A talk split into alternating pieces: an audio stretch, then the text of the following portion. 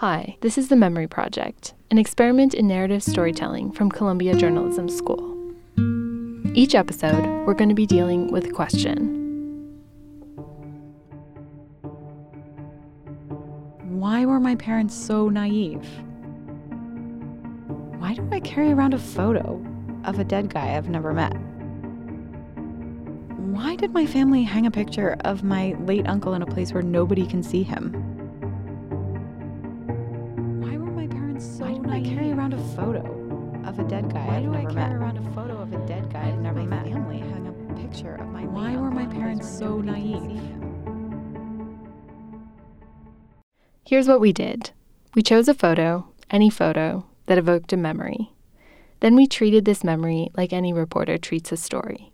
We interviewed, we researched, and then we just sat and thought about it. What really happened and why? We had 15 questions, 15 photos, 15 memories, and now we have 15 true stories to share with you. Welcome to the Memory Project. Every episode, we talk to one of the 15 writers about the photo that set their story in motion.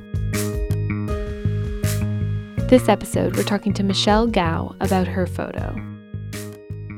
So, this is radio. We can't see the photo. Can you describe for me what we're looking at.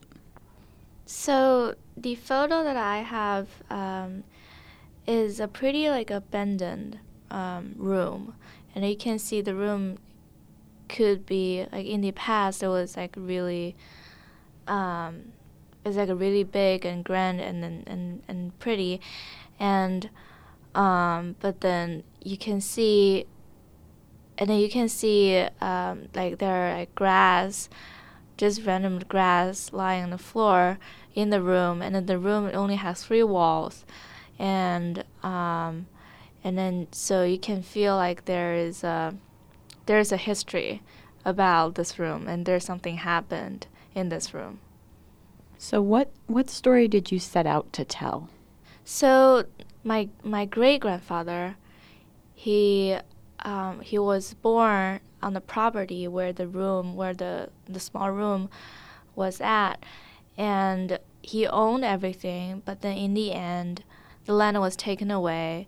So of course he lost the big house on the on the property, and um, and then he eventually died alone in the room. When I was 12, my father took me uh, to a, took me down there to Shanxi province somehow that's just the only thing that I remembered from that trip. And then um, what happened, exactly what happened, because that's, that's, I really want to know.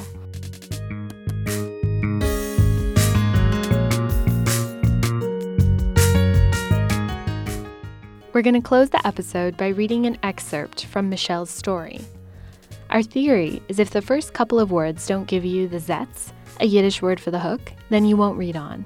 So here's a bit of Michelle's piece. In 2003, when I was 12 years old, my father took me to the village where my great grandfather was born, and where, in this ruined house, he returned to die alone. The only thing I can remember from that trip is the small room in this photo.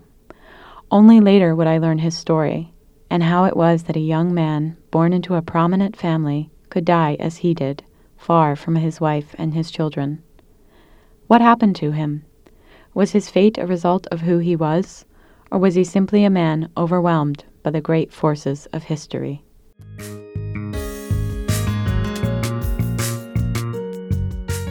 Writers need readers. If you liked Michelle's work, become her reader by going to medium.com slash project to read the rest of her piece. Thanks for listening.